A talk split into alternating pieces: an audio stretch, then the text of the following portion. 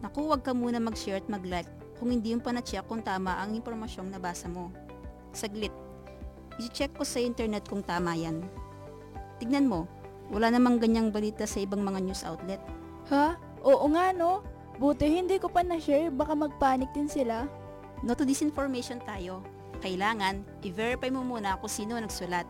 I-check ang ibang site kung tama ang impormasyong nabasa at higit sa lahat, huwag magpadalos-dalos sa pag-share at pag-like ng mga post na nakikita natin sa social media. Isang paalala mula sa Holy Cross College, BS Development Communication at Radyo Libertas, Puso ng Bayan.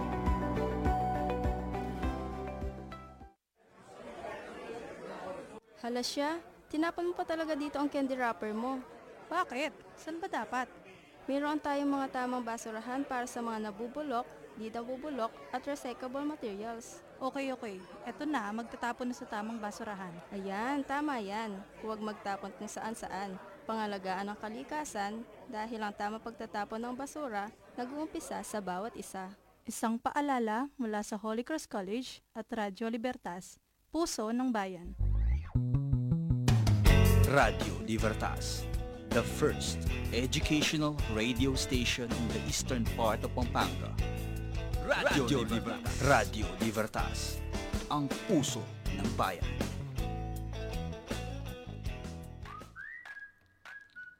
Ayan, magandang hapon Pampanga at syempre sa buong Holy Cross College community at sa lahat ng ating tagapanood. Ako po si Binibining Kim Ira Buenaventura para sa programang Puso ng Bayan na tatalakay sa mga proyekto ng ating paaralang may puso. Oras po natin ngayon ay 2.05 in the afternoon, March 16, 2021, araw ng Tuesday. Ayan, so kung matatandaan po ninyo, last week nagkaroon tayo ng meeting de avance no, for the senior high school um, uh, aspiring um, uh, tawag dito, aspiring officers, SSC officers. So may I congratulate to our our newly uh, elected officers from the senior high school department. So, ang ating mga nanalo sa or ating mga newly elected officers sa SSC ng Senior High School Department si Kate Winslet B. Pangilinan, ang President no, from the ASEC Party, Krisha Giselle T. Soliman, Vice President from the ASEC Party also, Jeremy Anlugto, uh, Secretary from ML Party List, Jasmine D. Meneses from ASEC bilang Treasurer, Eliza V. Cordova from ASEC also, our Auditor, Angela M. Cunanan, the Press Relation Officer from ASEC, and Micah Joy Bangit from ABE Party List bilang Business Manager. Ayan, congratulations po sa inyong lahat. Do your duties and obligations dahil ang tunay na leader may isang salita. So we are looking forward no na uh, maisa katuparan ninyo yung mga platapormang inyong nasabi sa inyong meeting di avance.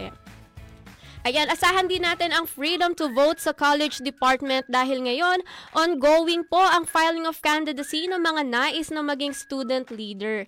So ngayon pa lang na we are starting them young. So uh, habang bata pa sila, no natitrain na sila na e-enhance na de-develop ang kanilang leadership skills dito sa paaralang may puso. Ayan, ngayong araw ating pag-usapan ng agrikultura bilang pagpapatuloy ng ating talakayan sa ating mga nakaraang episodes patungkol sa programang Agri Tayo sa HCC. So pag sinabi nating agrikultura, agad na pumapasok sa ating kaisipan ay ang mga kalalakihan. No? Karamihan sa ating mga farmers ay kalalakihan. Sa katunayan ng agriculture ay isa sa most commonly enrolled program sa Technical Vocational Education and Training o TVET ng uh, mga lala- ng mga lalaki base sa Philippine Statistics Authority o PSA. Bilang International Women's Month ngayon, ay atin din nga alamin ang kontribusyon ng mga kababaihan sa larangan ng agrikultura. So pag-uusapan natin mamaya kung ano ba ang naitulong, ano ba ang na-contribute no, ng mga kababaihan sa ganitong larangan wherein mas kilala, mas dominant ang mga lalaki sa mga pagsasaka. So, bagaman ka, ah, base sa Census of Agriculture and Fisheries, 11% ang bilang ng mga babae sa agriculture sector. So, bagaman kakaunti, isa sa mga innovators at isa sa mga masisipag na magsasaka ang mga kababaihan. Kabilang dyan ang mga nangunguna sa mga non-profit organizations gaya ng Union ng mga Manggagawa sa Agrikultura na si Angie Ipong at ang head ng Good Food Community na si Charlene Tan. Maraming mga kababaihan ang na-in-love at nagpapatuloy sa agrikultura. Kaya espesyal din ang ating mga kasama ngayong araw. So ating kamustahin ang isa sa mga naging beneficiary ng ating programa na nagpatunay na hindi lamang panlalaki ang pagsasaka. Kasama din niya ang mga representative ng St. Isidore's Farm. So kikilalanin natin sila mamaya at abangan nyo yan matapos ang ilang paalala dahil magbabalik po ang programang Puso ng Bayan. Uy, Bes! Long time no see ah! Uy, Bis! Oh my gosh! Payakap naman! Pop, pop, pop. Excited din akong mayakap ang aking besi. Pero ang payo ng World Health Organization, iwas muna sa physical contact para iwas hawaan. Eh, tara na! Pasya na tayo sa mall! Ay, ko! Gusto ko yan! Oops, teka lang. Alam niyo ba na hindi advice ng World Health Organization ang pagpunta sa mga crowded na lugar? Naku, wag muna! Hindi mo ba nabasa yung advisory ng WHO? Tama yan. Avoid the three C's. Crowded places, close contact, confined and enclosed spaces. Ang payong ito ay hatid ng World Health Organization. Ikaw ba ay nalulungkot, balisa, hindi makatulog, at nahihirapang mag-focus sa pag-aaral dahil sa depresyon? Kailangan ng makakausap? Mag-message lamang sa official Facebook page ng Holy Cross College Guidance and Counseling Services Division. Seryosohin ang depresyon. Isang paalala mula sa Holy Cross College, the school with a heart.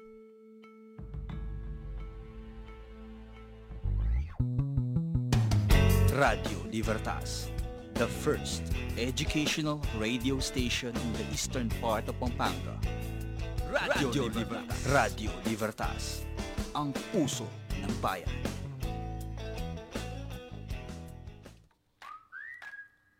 At nagbabalik po ang inyong programang Puso ng Bayan, Radyo Libertas. Ayan. Ah, batiin ko lang po lahat ng ating manonood sa ating FB Live at sa ating mga tagapakinig sa Zeno FM. Ayan. So sa ating mga tagapanood, kung wala pa po kayong Zeno FM, nako mag-download na kayo para araw-araw pwede kayong makinig kahit saan man kayo magpunta. Kasama ninyo po ang Radyo Libertas. Ayan, so ang sektor ng agrikultura ang pinaka dapat bigyan ng atensyon dahil ito ang nagsisilbing producer ng ating mga pangangailangan tulad ng rice, fruits, vegetables at marami pang iba. Nasa higit kumulang na 5 milyong magsasaka o nasa 30% of the total area ng Pilipinas ay sakahan. Rice Bowl of the Philippines or Rice Granary of the Philippines kung tawagin o kinikilala ang Central Luzon. Ayan, pero alam nyo ba na hindi lamang pang lalaki ang trabahong farming? Ayan, dahil ngayong araw ay makakasama natin ang isa sa mga beneficiary ng programang Agri Tayo sa HCC na si Judy Pangilinan at makakasama rin natin ngayon si Ma'am Katrina Kudjamat and Miss Jocelyn Andres, isang agriculturist at representative mula sa ating ah, isa sa mga partner o kasama natin sa ating programang Agri Tayo sa HCC which is yung A- ah, St. Isidore's Farm. Ayan, so Ma'am Judy, baka gusto niyo pong bumati sa ating mga tagapanood? May pagkapanapungan kaya kayo niya po Judy Pangilin na taga Santa Lucia. Ayan, good, good afternoon po Ma'am Judy. Kayo po Ma'am Jocelyn, baka may gusto po kayong batiin or i-shout out.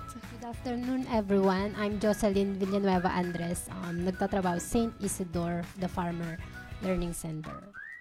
Ayan. So, kilalanin natin lalo no, si Ma'am Judy and Ma'am uh, Jocelyn. So, umpisahan natin ang talakayan. Uh, tanungin muna natin si Ma'am Judy. Yan, Ma'am Judy, pwede niyo po bang ikwento paano po kayo napunta sa pagsasaka o pagtatanim? Ito ba yung tinatawag po nilang love at first sight sa pagsasaka or ano po? Kwento niyo po sa amin. Mula po nung bata pa kami, maroon na po kaming bukid. Kami po ay nag-aano ng palay, ta- alaman, gulay, ganon. Lumaki yung pong nag-asawa ko, ganon din po. Hanggang sa lumaki yung mga anak ko, ganon din po. 20 years na po kaming nagsasaka ng asawa ko. Ah, 20 years na po? Matagal na po pala, Opo. ano? Ayan, saan po kayo nagsasaka, ma'am? Sa inyo po ba yung lupain? or- Opo, sa amin po. Tapos nakikipagporsyentuhan pa po yung mister ko. Bawat Ah. isang daan, sampung kabanyo sa kanya. Mm. Paano Awa- po yung mga anak nyo, ma'am? Pinapasa nyo po ba sa kanila yung pagsasaka o tinuturuan nyo din po ba sila? Pinapasa namin po sa kanila. Kasabay, ka, kataba, ay, kasama namin po nagtatrabaho sa bukid dahil para matuto sila paglaki nila. Ayan, ma'am, ano po usually yung mga tanim po ninyo? Palay po, tsaka gulay. Palay tsaka gulay po. Ayan, ma'am, bilang bihira po ang kababaihan sa ganitong larangan, ano na po yung mga naging experiences nyo? Marami na po.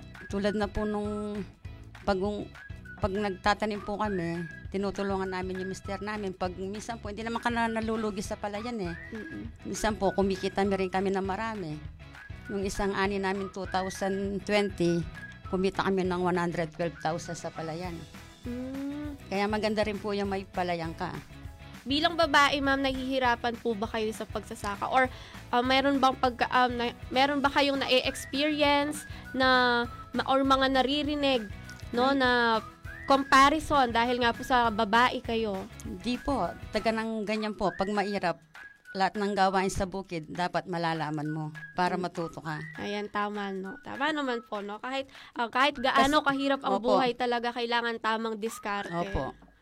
Ayan, ma'am. Ah, kung i-describe po ninyo o ihahalin tulad nyo ang inyong karanasan sa pagsasaka sa isang halaman, saan nyo po ito may hahalin tulad? Para ba itong ah, kawayan or bamboo na kahit gaano kahirap o kalakas ang hangin ay pipilitin pa rin bumangon? Paano nyo po ikukumpara ang inyong pagsasaka?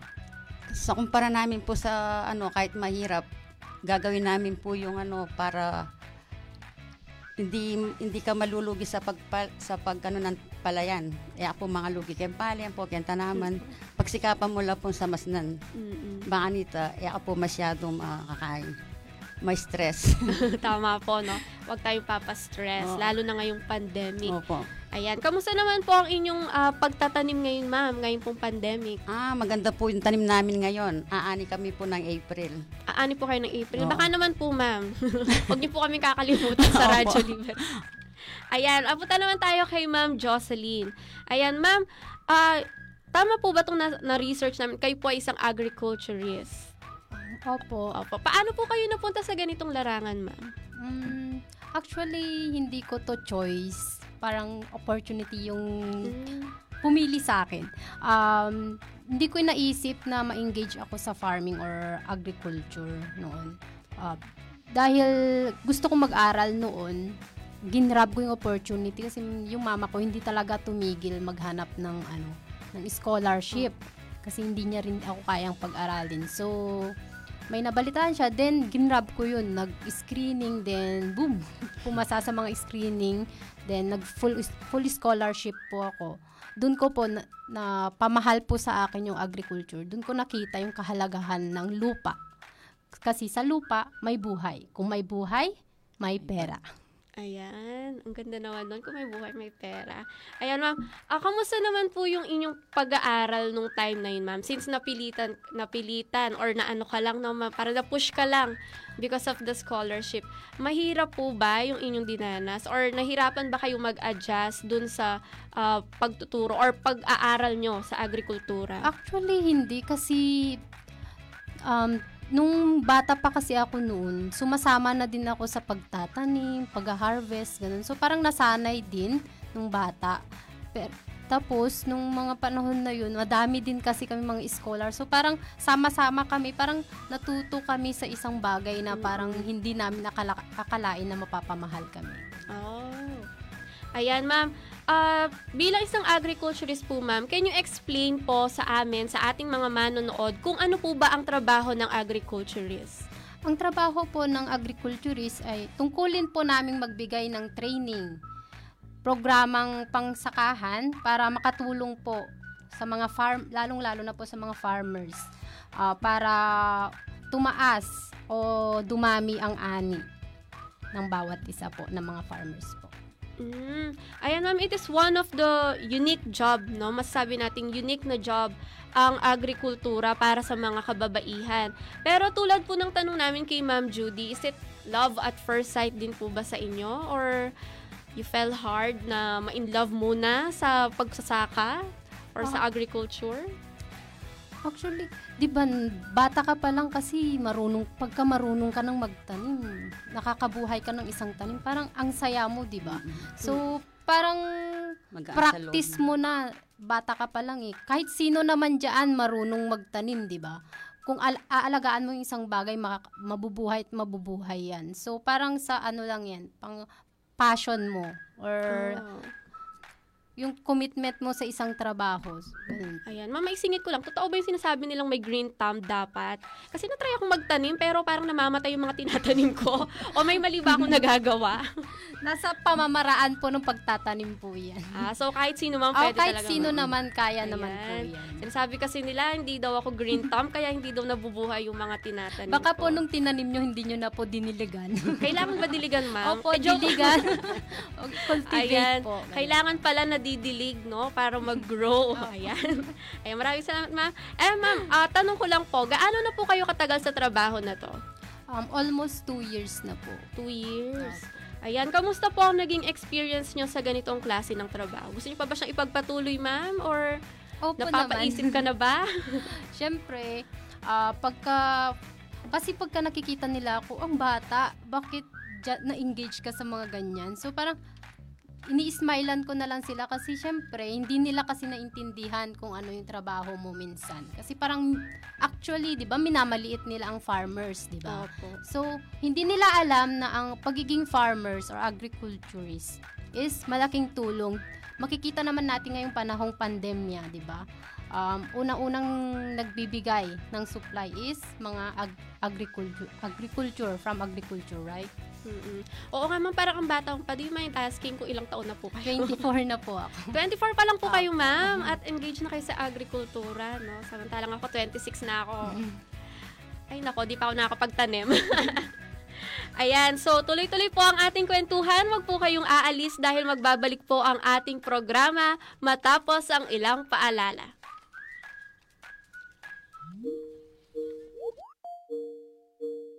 Good morning, class.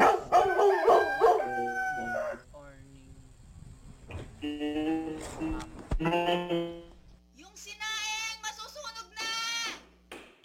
Hay, kailan kaya babalik sa dati ang lahat? Huwag mag-alala dahil ang Holy Cross College ay may sariling e-learning management system o 8CC Heart Cloud na makakatulong sa inyong pag-aaral. Pinagsama ang dalawang learning system, ang blended learning at hybrid learning upang mas mapadali ang pag-aaral. Kaya enroll na sa Holy Cross College, the school with the heart.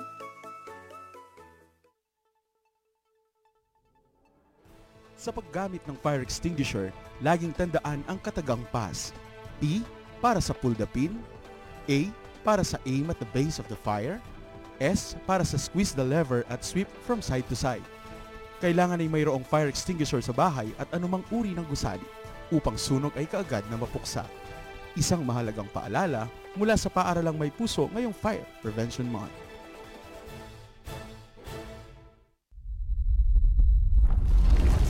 Ay, lumilindol. Ano mo habang lumilindol? A. Magpanik B. Tumakbo C. Sumandal sa pader o letter D. None of the above dahil ikaw ay handa. Uy, duck cover and hold. Tama! Kung ikaw ay nasa loob ng isang establishmento, humanap ng mapagtataguan tulad ng lamesa at gawin ng duck cover and hold. Kung ikaw naman ay nasa labas, humanap ng open area na lugar at gawin ang duck cover and hold. Kung ikaw naman ay nasa loob ng sasakyan, huminto at iwasan ang mga tulay, overpass at flyovers. Ang payong ito ay hatid ng Department of Science and Technology at Philippine Institute of Volcanology and Seismology. Boses ng kabataan ng mangingibabaw sa programang Youth Voice, Your Voice, kasama ang Supreme Student Council ng Paaralang May Puso, tuwing Sabado ng umaga, dito lang sa Radyo Libertas, ang puso ng bayan.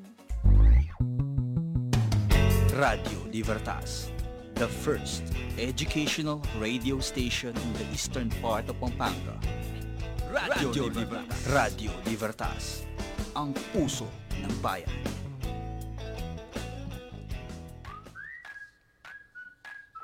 Ayan at muli po nagbabalik ang puso ng bayan ng Radyo Libertas. Muli po binabati ko po lahat ng ating manonood sa ating Facebook Live, sa ating mga tagapakinig sa Zeno FM. At maisingit ko lang po, no, ongoing po ang enrollment ng Holy Cross College. Yan, para sa mga may katanungan, maaari po kayong mag-inquire sa ating official Facebook page or sa ating registrar's office. Open po yan uh, Monday to Friday from 8 to 4.30 p.m. So kung meron po kayong mga katanungan uh, sa mga courses, sa mga tuition fees, uh, scholarships available, discounts, pwede po kayong magtanong sa ating uh, official Facebook page and also sa ating registrar's office. Ayan, very accommodating po ang ating registrar's office. Siguradong sasagutin po ang lahat ng inyong katanungan.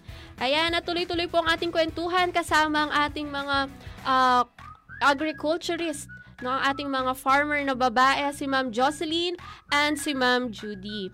Ayan. So, uh, question po para po kay Ma'am Judy. Ma'am, ano po ba ang kaibahan ng trabaho ng mga babae sa lalaki pagdating sa farming? Meron po bang difference uh, yung ginagawa po nila? May pagkakaiba po ba? Mayroon po. Kasi yung pag-spray ng palay, minsan yung babae hindi na masyado gaano magagawa yun dahil minsan yung gamot na pinag spray nila, medyo maano, maano yung amoy. Mm. Kaya yun ang pagkaiba nung babae. Pero Trabaho yung ano, lahat ng pag-aabono, kaya ng babae. Pagtatanim, kaya ng babae. Paglilinis ng mga pilapil, kaya na din ng babae. Ganun. Ano-ano po ba yung mga ginagawa, ma'am, pag ano, pag nagtatanim? Bago po magtanim, ano po yung uh, procedure? Ano po yung mga dapat ihanda na pwedeng gawin ng babae? Yung mga ita, ganon. Tsaka yung mga lalagay sa lupa. Mm. Kasi minsan bago nila ano yun, sasabog mo ng pampatabay. Bago nila ilalagay yung palay. Ah, so yun po yung mga ginagawa ng mga ah, babaeng farmers. So ang hindi lang po nagagawa ng babaeng farmers, karamihan ay yung pag-spray lang Oo po po, ng ng gamot. gamot po sa Oo. mga palay. Ah, so wala lang po pala masyadong ano, difference. So kapag kaya ng lalaki, kaya, Kaya din, din po, po ng ng babae. Ayan, ano po ang kagandahan ng kababaihan sa farming, ma'am? Yung ma, mala- maagawa mo itamburi mong gawan, ma-experience ka keng pamagkay keng pale, banita nung sa aliman kay. Kitang asopan may ngasawa mo kitang bagay maanita, kitang pamagtanam keng pale. At saka, sabi dapat ng rengaliwa, nung alam pale, alata mo ka na. Opo, totoo Nya, naman. Mas nung rem makawalta, ino maas nung wala ta pong pali, tilapin pero nung wala namang pali, no mamaasaling nga bias. Anya, yung farmers po talaga yung importante.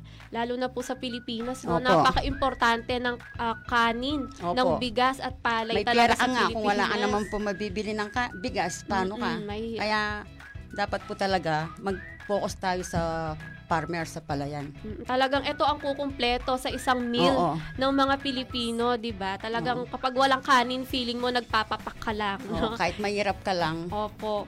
Talagang mas maganda yung ano kaysa ma- mayaman ka nga, wala ka naman mabibili ng... Tama. So, rice is life talaga Opo. para sa ating mga Pilipino. Ayan. Ako kasi last time parang uh, di ako nakakain ng rice for three days. Talagang nilagnat ako. So, ganun ka-importante yung kanin Tsaka para dapat sa... talaga po, ma'am, yung ano, yung bukid, wag mong ibebenta. Kasi pag binenta mo yun, wala ka nang mm, gagawin na ano sa... Walang palayan. Oo. Kasi yung pera, sandali lang, maubos yan eh. Opo, tama naman, no? Karamihan po kasi ngayon, no, nasisilaw sa pera. Kaya Oo, ginagawa binibili nila, nga ng, yung isang hektarya namin, binibili ng 3 milyon, ayaw namin ibenta. Hindi niyo po ibibenta. Kaya Kung ako gawin hindi- pong 5 million. hindi rin po. Kahit sabi ko sa kapatid ko, hindi ako magpipirma dyan. Opo, no? Kasi, Kasi yung mga anak ko, sabi ko, yan lang ang ma- mana ko sa kanila. Yan lang ang bibigay kong ano sa kanila. kung sabi 10 ko. million po, ayaw, Ay, pa rin po. ayaw rin po. ayaw talaga. Talagang may pagmamahal si Oo. Ma'am Judy sa pagsasaka, Kasi no? yung pera, sandali lang po. Laos na ngayon, amal ng biliin. Kahit bagok lang, maal pa. Oo nga po, tama. Wala Sardinas nang- ngayon, wala di ba? nang ano sa biliin ngayon, ma'am. Opo, tama po. Pero yung lupa, hanggang sa tumanda ka na, nandyan pa rin. Meron at meron ka talaga. Opo. Minsan no, ma'am, sa mga probinsya talaga, 'di ba? Kapag walang-wala ka, eh, parang hindi mo naman kailangan ng pera para mabuhay talaga. Oh, Like magtanim ka lang ng basic- Opo, gulay. magtanim ka lang Gulay. ng talong, Oo. kamatis sa backyard Kami mo. po, ganun. Sana may backyard lahat. Ayan. So, mag invest nga din po ako sa lupa. Bibiling ko po yung lupa no? yun po yung gagawin kong investment. 12 na. Gaganda Ayan. pa po naman lupa namin, katabi ng daan. Baka naman po, ma'am. Mapahamigi, mapamahigian niyo po ako, no? Ayan. Eto po, ma'am. Ah, totoo po ba na kapag nagtatanim, kailangan din ng pagmamahal at atensyon? Ayan, sabi kasi nila pag nagluluto ka, di ba? Ah, kailangan pag nagluluto ka daw, kailangan meron ka, masaya ka, may pagmamahal, yung pagluluto mo para masarap ang luto. Ganon din po ba sa pagtatanim, ma'am? May Oo. effect ba yon? Totoo po yun. Kasi Talaga mister po? ko na, na akay na na po kitang minuna ng panahon na mananaman niya. Tatanam niya pong pale. Ngayon po pala yung pale, patsyemya mo rin papasyalan. Minsan tatabo niya. Ay, pero ngayon yan po, po, ne. opo, pero ngayon po yung gagawa ni mister ko. Bala po nga amaranon dudulo niya, lilibutan na po. Ah. At saka na po lalawan nung atinda naman po ngala. Mm. Tsaka nung ating po manyira, Opo. Kata po niya si ato mapanyira, maanyan. Bana po nga spray, maanyan. Kasi nung yan mo po pupuntalan, ala po. Kasi tsaka po tayo pakisabihan mo po. Aliwaya mo rin po itang Eh, ganun po. akaki mo. Kinakamusta niyo po siya? Oo. Ganun po yung mister ko. Nadiligan ka na ba ngayong araw? Oo, ganun po yung mister ko. Kasi, Ah. Minsan kasi po siya, nung nag, nagtanim po kami ng 2019, dahil nagtrabaho siya Opo. sa construction. Eh ako lang, siyempre hindi ko masyadong maasikaso yun. Wala kami nga, hindi kami umani ng marami, konti lang. Hindi naman kami nalugi, ganun.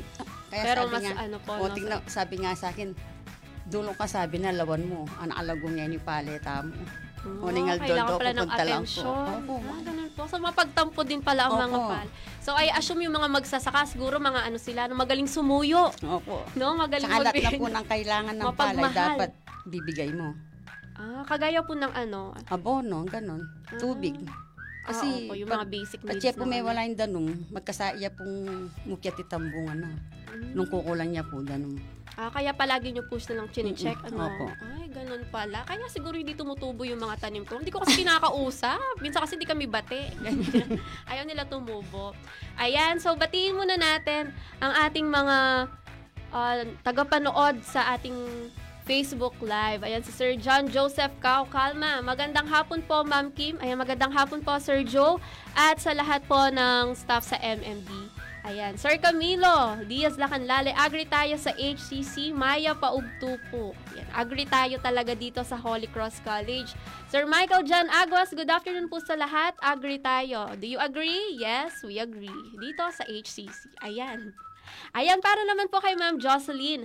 Ma'am, kayo po bilang isang professional na nagtungo sa agricultural sector, hindi niyo po ba naririnig minsan na minamaliit ang ganitong hanap buhay, specifically ang pagsasaka? Paano po kayo tumutugon sa mga ganito minsan, ma'am?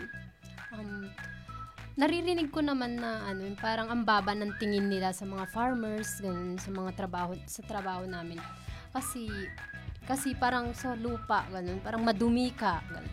Pero, makikita naman natin ngayon, lalo ngayong pandemya, ah, nangunguna ang agricultural sector na kailangan ng Pilipinas ngayon. So, malaking tulong ang farming sa Pilipinas. Hindi lang sa atin. Kaya, dapat wag nating maliitin ang pagiging farm farmers ng isang tao kasi ang farming is uh, agriculture is a backbone of an, an economy, di ba? Oo, tama nga naman. Sa bagay po, ma'am, sa ibang bansa, di ba, mas ano, parang yung mga farmers, sila pa yung yung mayayaman. matataas, Parang dito lang ata sa Pilipinas. Joke lang. Baka bigla akong atakihin ng mga ano. Para dito sa Pilipinas, no, reality naman, di ba, ma'am? Talagang madaming, ah, yung mga magsasaka, dito si anak nila, sasabihin, ay, mag-aral kang mabuti para di mo danasin yung ganito. Para paglaki mo, hindi ka na magsasaka. So, pag ganun, ma'am, yung mga naririnig mo, ano yung nagiging response mo sa kanila? Parang nginingitian ko na lang sila kasi ano, ah, salita sila ng salita pero hindi nila alam yung ini-intake nila araw-araw galing sa pag sa agrikultura. Kaya mga pagkain, mga kanin, yun nga sinasabi ko kanina yung kanin. Unang-una, Pilipino mahilig talaga sa aldi rice. Kaya nga, kahit sa ako Prutas, talaga. baboy. Kaya- Hindi ko ba sa agriculture siya galing? Tama po, ano. So, um, maraming kasi mama nag-iisip, wala raw pera sa farming. Ayan, totoo po ba yun, ma'am? Hindi po totoo yan. Malaking kita O sa magpa-farming na pagpa-farming. talaga ako. Ayan, paano po, ma'am? Paano po nagkakaroon ng ano dito? Tulad nga po sabi ni ma- ma'am, yung kita nila noon ma- malaki-laki. Kapag inalagaan mo ang isang, for example, bibili ka ng binhi. Pag inalagaan mo yan, binenta mo sa mga ma- sa market, malaking kita yan pagka inalagaan mo talaga. Pag-aalaga lang ang kailangan pagka nag, sa mga farmers. Ayan. So, baka naman kung may mga binibenta kayo lupa, willing na po ako bumili ng lupa. Ano? May pera pala sa agrikultura. Ayan. Imagine na lang, imagine na lang natin, ma'am, kung yung naririnig natin palagi, yung pagmamaliit no sa mga magsasaka no parang mag-aral kang mabuti para hindi mo nadanasin yung ganito di mo na kailangan mag magbilad sa ilalim ng ar what if no one day wala na pala tayong farmers Wala dahil lahat pala ay doktor, engineer, architect so 'di ba? So very important din pala talaga ang agriculture. At yung course na agriculture is naman, hindi ako masyado kasing familiar sa may ganung course. No, meron palang mga ano, may mga, ano po ba yan, ma'am? May mga parang major? Meron po, major. meron po. So, yung sa akin kasi Bachelor of Agriculture Technology po, ah, general po. Pero meron din pong BSA, may in- ah, Agriculture Engineering. Ah, iba-iba sa- po yung Apo, ano meron po, marami scope. po. Ah, okay. May mga animal science, ganun po sa mga sa ano po, mga animal. So, yung sa inyo, ma'am? General po yung Ah, general ano po yung sa inyo. Ganun. Mapahayop man o mapaano. Ay, mapahayop o mapapalay. Tama ma'am? Ayan. So, lahat pala pinag-aaralan ni ma'am. Ayan, may tatanong ako sa iyo, ma'am, tungkol sa kahayupan mamaya. Joke. Ayan.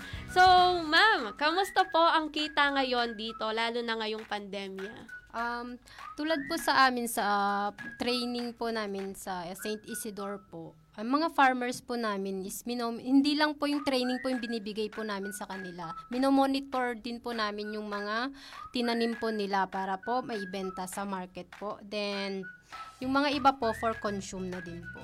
So, Ah. talaga pong ano, may kita din po talaga. Hindi naman po kayo nalulugi or Hindi ano? naman po. Ayan. Kayo po, Ma'am Judy, kamusta pong inyong tanim? Hindi naman po ba po- sila nagtatampo? Yung inyong Hindi naman po kami nalulugi. Gaya po ngayon nito. Tsaka nung ilan buwan. Pero naranasan niyo na po bang nalugi, ma'am, sa pagsasaka? Hindi po. Hindi pa. Talagang magsasaka na yung talaga. iba lang po yung kastabi namin doon. Ah, so Kaya, nakaka-experience din Oo, po. pinawak yung dalawang hektarya doon sa asawa ko dahil nga nalugi sila. Ano-ano po ba yung mga ah, parang major cause kung bakit nalulugi sa farming? Minsan po kasi na tongro, ganon. Yung biglang parang nasunog yung yung ano, yung daon. Ah, nangyayari po yun. Opo. Tsaka mga insekto, ano, Opo. nakakaano din po. Ayan. So, magpapatuloy po ang ating kwentuhan. Mamaya makakasama po natin ng isa pa sa mga representative ng St. Isidore's Farm. Huwag po kayong aalis dahil magbabalik po ang programang Puso ng Bayan matapos ang ilang paalala. Wag po, wag po. Dumarami ang bilang ng mga kabataang naaabuso. Labing siyam na libong kabataan ang nabiktima ng sexual exploitation noong 2019 at nitong nakaraang taong 2020, umabot na sa 47,937 ang kaso ng pang-abuso base sa tala ng Philippine Commission on Women o PCW. Huwag baliwalain ang pang-aabuso.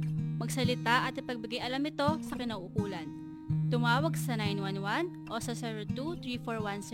02-3410-3213 at i-report ang krimeng ito. Isang mahalagang paalala mula sa Holy Cross College at Philippine Commission on Women sa pagunita ng National Awareness Week for Prevention of Child Abuse and Exploitation.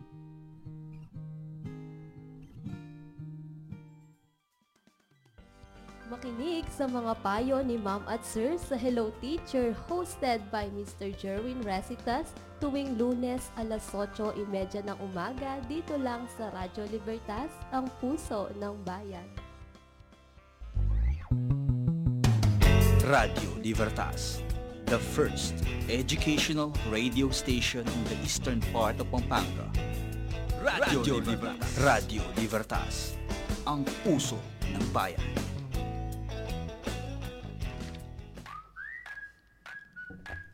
Ayan, nagbabalik po tayo puso ng bayan ng Radyo Libertas. Ayan muli po, no?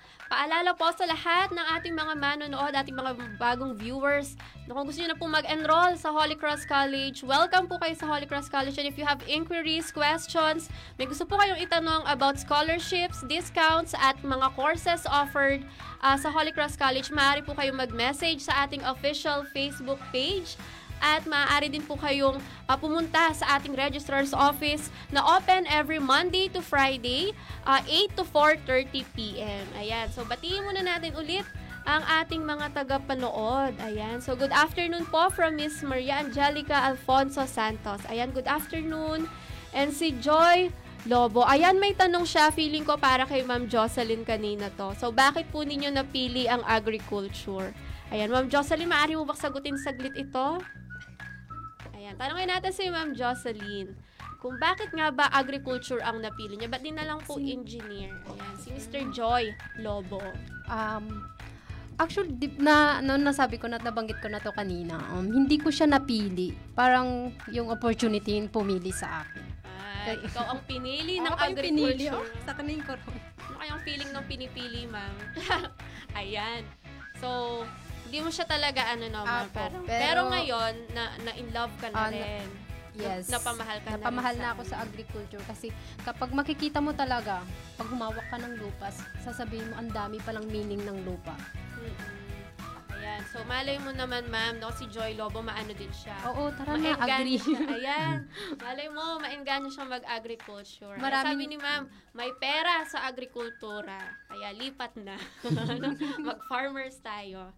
Ayan. So, thank you, Ma'am Jocelyn. Ngayon, makakasama po natin si Ma'am Katrina. Tama po ba, ma'am? Yes po. Ayan, si Ma'am Katrina. Ayan. Pero, ah, tanong ko lang po muna bago po tayo pumunta kay Ma'am Katrina. Ayan. So, tanongin po natin si Ma'am Judy. So, kamusta po ang experience at kayo po ang unang nakapagtapos sa programa ng Holy Cross College? So, ano po yung mga natutunan nyo, Ma'am, dun po sa ating um, FFS? Dahil po, kasi pauli na po nitang maatipid ka. Opo. Tiro dagay po kita mga ano ang maatipid. Kota pong salbaging bini. Kita pong gagamitan dang drums drumstick nantan drums Drum seeder. oh, drum reader So, nagagamit nyo naman po siya ngayon, ma'am? Sa o ngayon po.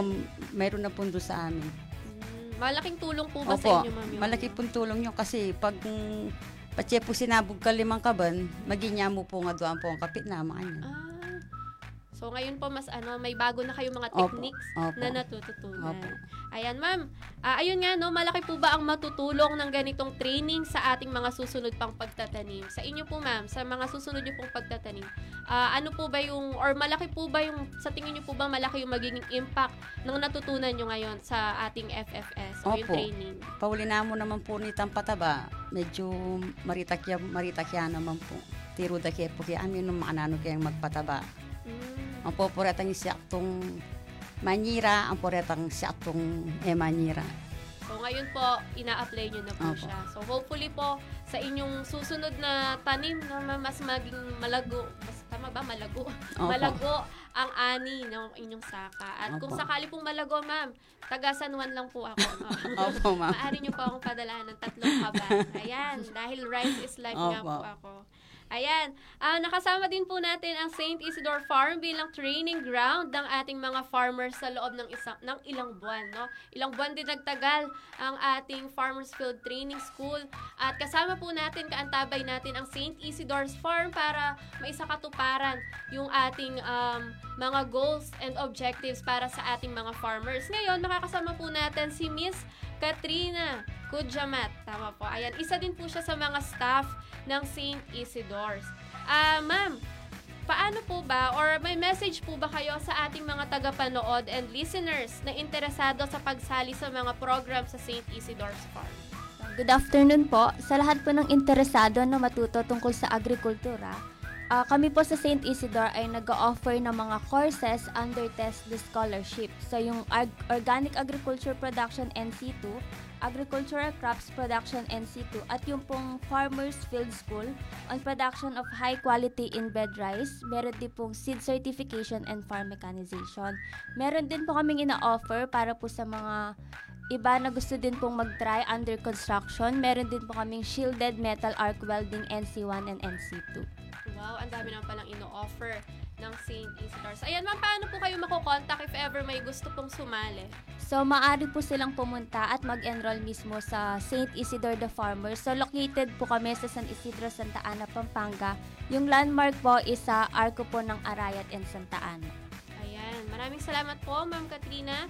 Ah, Ma'am Judy, may mensahe po ba kayo para sa mga tao na nagsasabing ang farming ay para lamang sa lalaki? So, hikayatin po ninyo ang, ah, na mas maraming kababaihan ang sumubok sa ganitong industriya.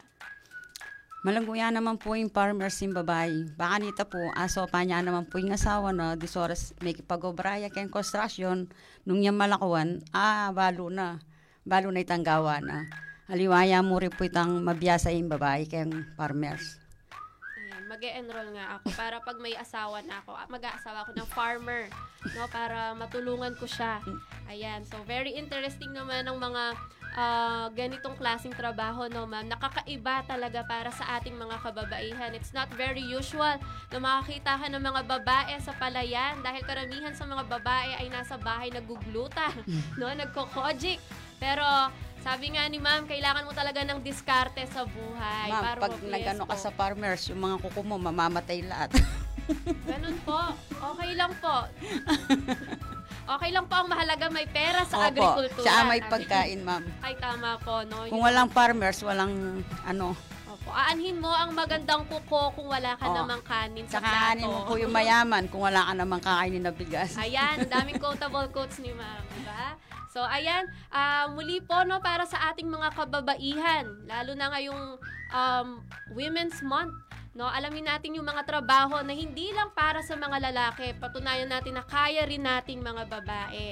So, ayan, ah, para sa mga gusto pong mag-enroll sa St. Isidore's Farm, maaari po kayong pumunta sa kanilang mismong site or meron po ba kayong Facebook page, ma'am, na pwede po silang mag-message? Yes po, meron po. Ah, just search St. Isidore the Farmer Learning Center. Yan, St. Isidore the Farmer Learning, Learning Center. Yan, maaari po kayong mag-message doon and I'm sure no, i-welcome kayong lahat at i-accommodate po kayong lahat ng St. Isidore's Farm. Ayan, so maraming salamat po sa pagpapaunlak ng aming invitation. Tunay ngang hindi dapat husgahan ang kakayahan ng bawat isa, mapababae man o lalaki. Patunay si na Ma'am Judy, si Ma'am Katrina at si Ma'am Jocelyn na kahit babae ay kayang sumabay sa industriya ng pagsasaka. Basta laging tandaan na kung may tiyaga ay laging ang ani ay masagana. Ayan, muli po ako po si Kim Ira Buenaventura hanggang dito, hanggang sa susunod na Martes, alas dos ng hapon, dito lamang yan sa programa ng Puso para sa Bayan. Maraming salamat po, ma'am. Maraming salamat po sa lahat ng ating tagapanood. Siguro, nagawa niya lang iyon dahil galit siya. Lasing kasi siya at medyo bad trip sa trabaho, kaya niya ako napagbuhatan ng kamay. Natapon ko kasi yung kape, kaya niya ako sinigawan at minura. Kasalanan ko naman. Kailanman at kahit ano pa ang dahilan, hindi tamang pagbuhatan ng kamay at sabihan ng masasakit na salita ang babae o kahit na sinuman. Magsumbong at wakasan ang domestic violence at women's abuse. Tumawag sa ating police hotline 0919-777-7377 o sa 24-7 Rousey Office 02-8532-6690. Isang paalala mula sa Radyo Libertas ngayong Women's Month.